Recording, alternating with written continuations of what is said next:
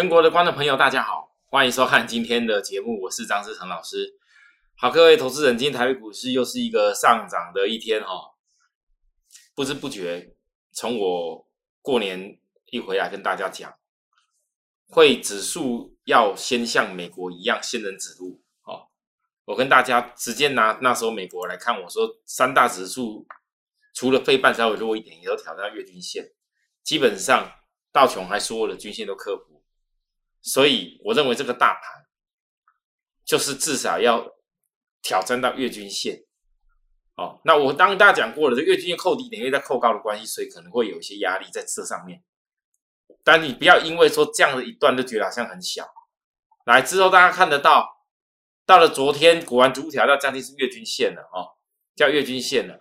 那我特别跟大家讲，我觉得你们看行情不要只有看短线。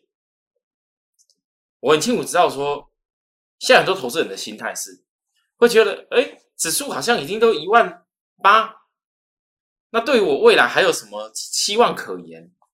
我跟大家讲，如果你永远想法都摆在指数上面，你不要想那么多哦。我建议一个事情，就是说，如果可以的话，你把指数看成就是说，反正它就是会有一个时间波。今年这个升息的状况当下，就是会有一个通膨的理由。这通膨理由就是，所谓通膨，你不要想说只有什么原物料或者是什么晶片会涨价。事实上，发生在你的生活里面，房地产有没有涨价？很多的产品有没有在涨价？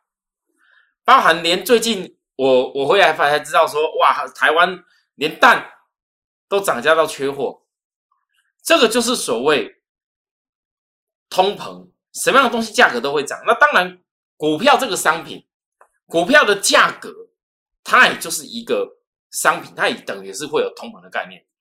那重要是说，我们如何利用股票市场？你有这样的通膨，全球尤其美国要升息。就是因为很多东西价格都在涨，那他为了让这个价格涨的速度不要太快，不至于形成泡沫，所以他必须要有这个升息。但是这个只是一开始升息，你如果没有升息到一个阶段，那些借贷的资金负荷不了的时候，在我过去的经验，我不能讲说这个股市永远都是这样，一路都是多哦。这股市终究有一天，如果你升息到一个地方，升息到一个很高的，像10多年前，曾经美国利率也升到很高的时候，那时候股市也就后来见高峰啦。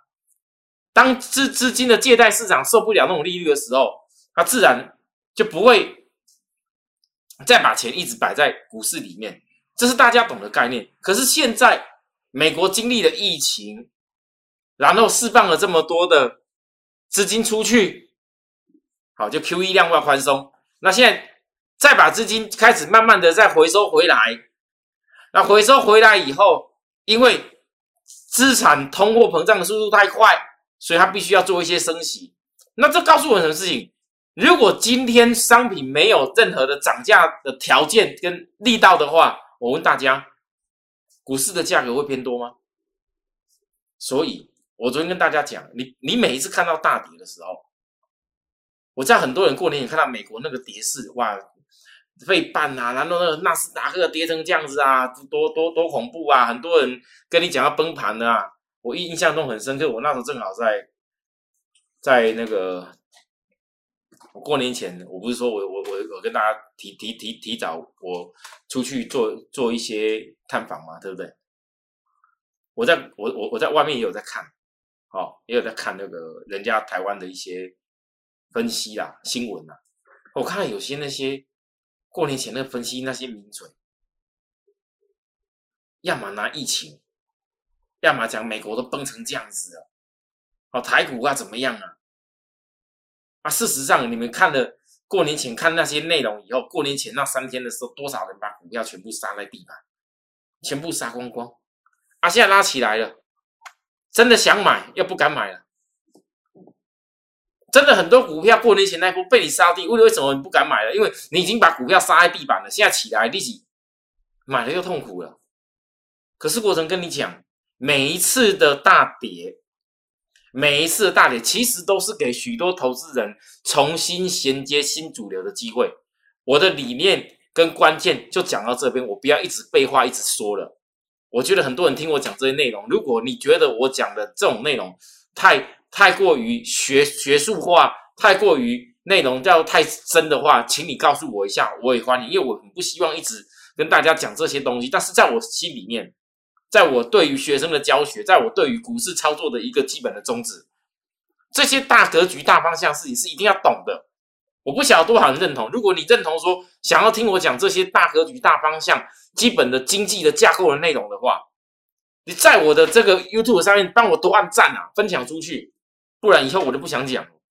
因为我觉得现在市场都流行讲什么，每天都讲那堆涨停的涨停的涨停的，我真的搞不懂过年前跌成这样子也有人涨停，过年后回来还是一堆人在涨停，大家都只会赚，每天都在讲不同的股票，每天都在涨不同的涨停板，到底钱都谁赚走了啊？为什么很多投资人，我的粉丝也是有一些人啊，我看来看去怎么一大堆人手中都套牢一大堆之前套牢在高档的一些追的那些股票，元宇宙的也好，追那些什么细晶圆的，追那些台积电相关周边供应链的啊，追了一大堆之前还有 IC 设计的，好奇怪，我也不懂市场看起来好像别人每天都在涨停板，每天都有新股票涨停板。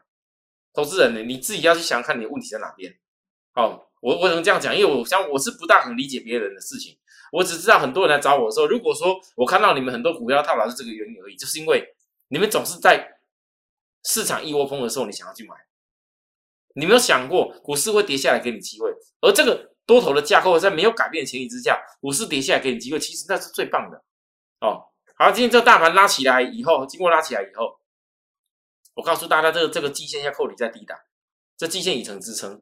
其实那时候过年前我跟大家说过了，这一波就算美股压下来，但是你不用担心，台湾的这个季线扣底点扣在低档，虽然破季线你必然会有反攻。其实我当时跟各位预告过，很多人也听不进去，看美国跌成的样子，老师啊，台股好高台股要崩盘啊，奇怪，那时候在这个地方18000多点，大家喊19000、20000的时候，你都没想到，所以你就是要去抢一下，这边抢一下，那边摸一下，红包赶快去抢一下摸一下。我过年前只有给大家一个红包啦，没有，好像2个，一个红包是联电嘛，我记得最近说联电嘛，另外一个是另外一个红包是谁？就是我的充电骑兵一嘛，我想起来了，联电后来我要公开告诉大家，红包赚到要卖掉哦，元月初那时候嘛，对不对？之后联电大家看到啦。现在来到这里，大盘来到这里，我讲的所有的线都过啦，你反而更要懂得选低位接的股票。我知道在这里很多人已经开始感受到，有些股票真的低档，好像5日线开始起来，什么技术面开始转好了，不像之前一路都这样死空头的样子。我告诉大家啦，能够在大空头的时候啦，每一次看起来都是很空头的样子，别人都一直讲空头恐吓你，告诉你要放空多糟糕的时候，您从最低点做上来的，那才叫不简单啦。你千万不要等到说哪一天指数要创高了，你才要追啊！我真的没办法我已经邀请你好几天了。邀请的内容，其实我们的会员都很清楚，每天在我这边所得到的不是只有股票什么买进卖出这样而已。像昨天我给会员分析的重点，我说道琼指数明天也就是这波低点来13天，台股则明天是所有公司公布元月营收的时候。我估计反弹后元月营收公布，如果不是非常亮眼的公司，请注意我讲的是跟会员讲则明天的成交量没有随上涨去放大的话，要注意会持续攀升的，则以低本益比的航运，以及技术面在低档的补涨股。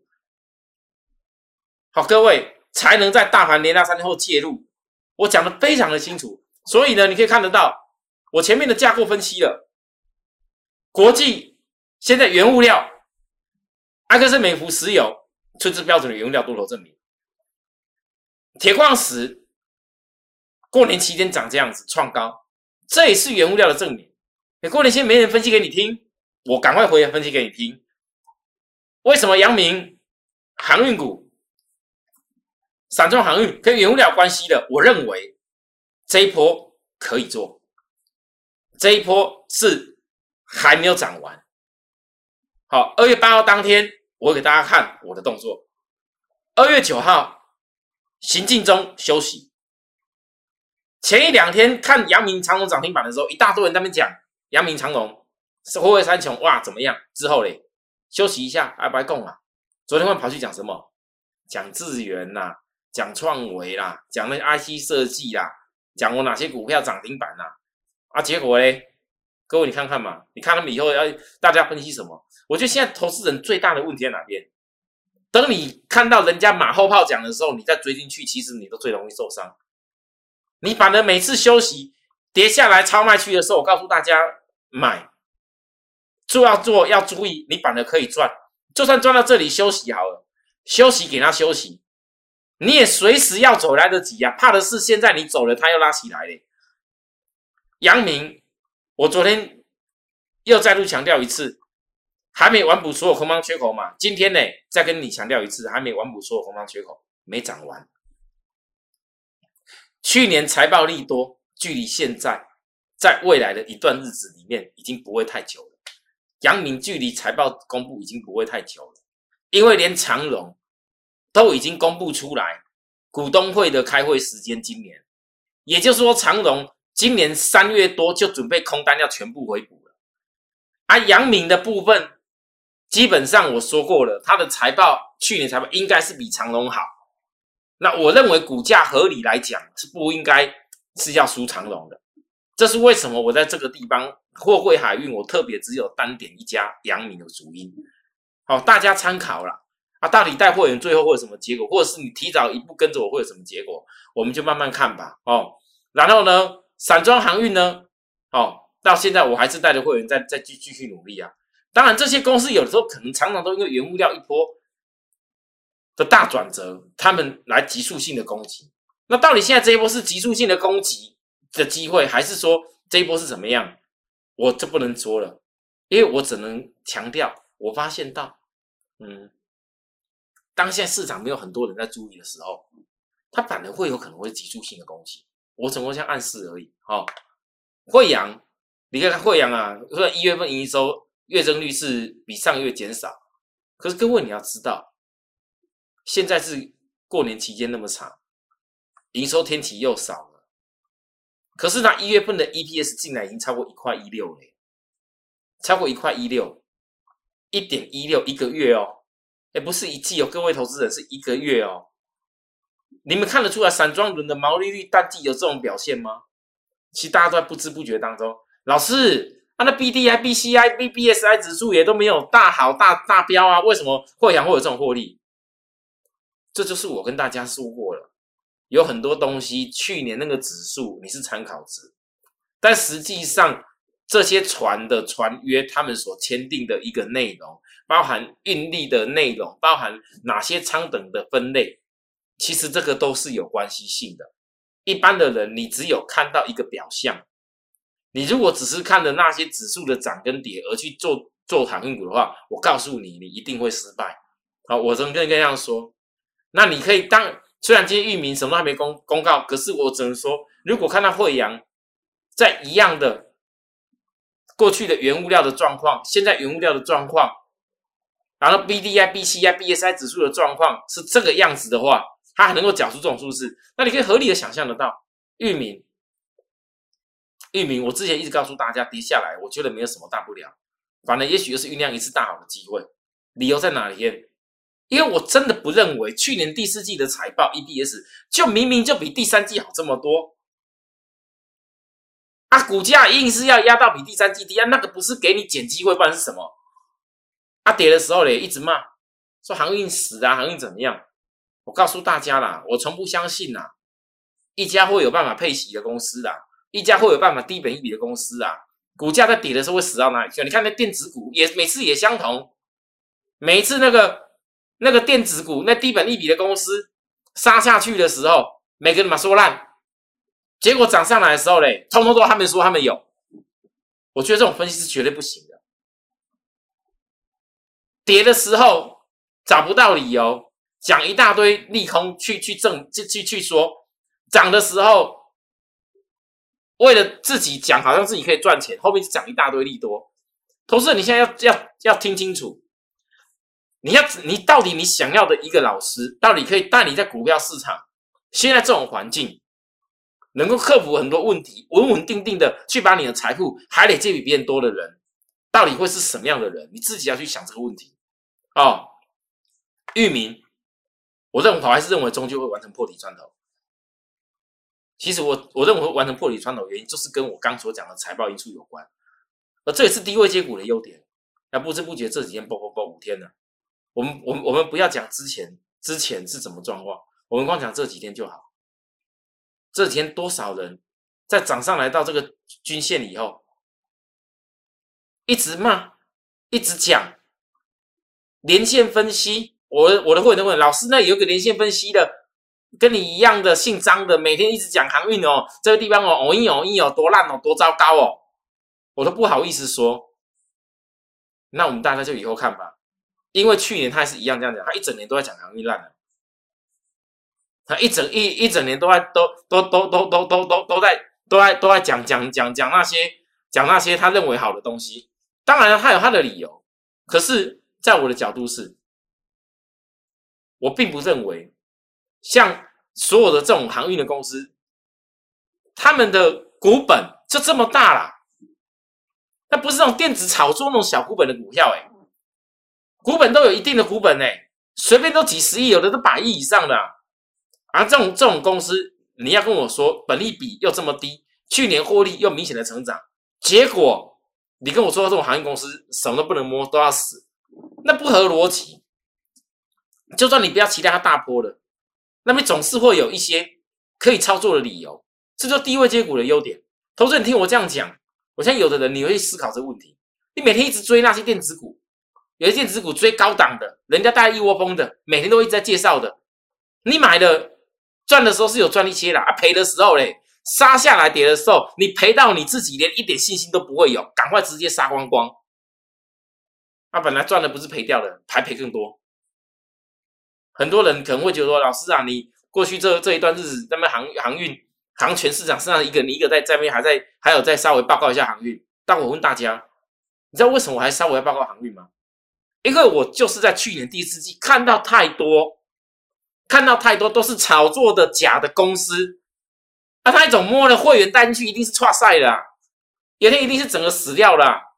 跌下来的时候都是自己踩死人啊！我怎么可能会干那种事？所以我能怎么办？至少低本益比股票，我来回带会员做总可以吧？但不要让我们踩到原物料大行情的一波。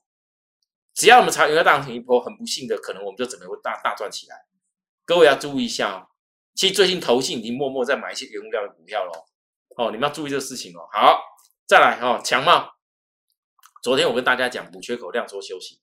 啊，前一天来很多人看投信大买。强茂这边拼命的一直跟你讲啊，吴永峰叫你要追了。那我不是。我要跟大家讲过年后很抱歉，过年后才给大家这个红包。我相信也是有人把握到。如果我的会员可以办得到，一定也会有别人办得到。但是我新朋友，很多粉丝朋友一回来，老师啊，然后我们强茂来不及红包了，有没有什么红包可以？我说好，我元宵直接给大家要红包，因为既然我已经知道指数，我当天一开始就讲我要给大家红包。过完年一回来第一时间，我说指数至少有这样的基本一个超不到月均线的空间。那为什么我不挑几个红包给大家？来，各位来红包。红包在哪里？啊，包含来我们的露西的骑兵衣，也是过年前超卖区啊，过年后回来那时候也是在超卖区啊，也起来啦，起来我知道给大家元宵红包，我讲的很简单，元宵红包就2个而已，2个哦，也是前2天的事情。来，昨天我直接公开，第一个2月9号。预创重回大量的攻击点，这不是大家之前最流行元宇宙概念股吗？我依然是等到低档再告诉各位做红包啊。那今天呢？来几块？昨天几块？7字头啦。今天呢？最高到82.6块了。这个是真实的啦。粉丝朋友，我我不常做什么活动，我也不常分析什么东西，不常跟你说我要分享一下一些东西给大家。其实我是让许多投资人去学会，你从低档买股票，建立你真正操作基础的原则跟信心，你会感受得到。我前一天这样直接告诉大家预创，我有闪躲过吗？我红包有改来改去吗？我直接贴给粉丝的，来2月8号礼拜二，我是问大家回复有加一要参与的。昨天我是直接给大家就是这个5351的预创，收到人家还谢谢我一下哦。昨天没什么大涨啊，今天呢谢谢老师，元宵红包已经拿到了，虽然没有资金只有一张，但是有红包就开心了。只有做一张啊，我只能说啦，这个每个人资金状况不同啦。好，那原则上真的，如果说手头资金真的少到只能够做一张的朋友，其实我个人会比较建议啦，像这种价位将近快100元的公司啊，也不见得适合你买的多张啦，这是事实啦。我带会员是这样，像我有很多会员哦，资金比较小的。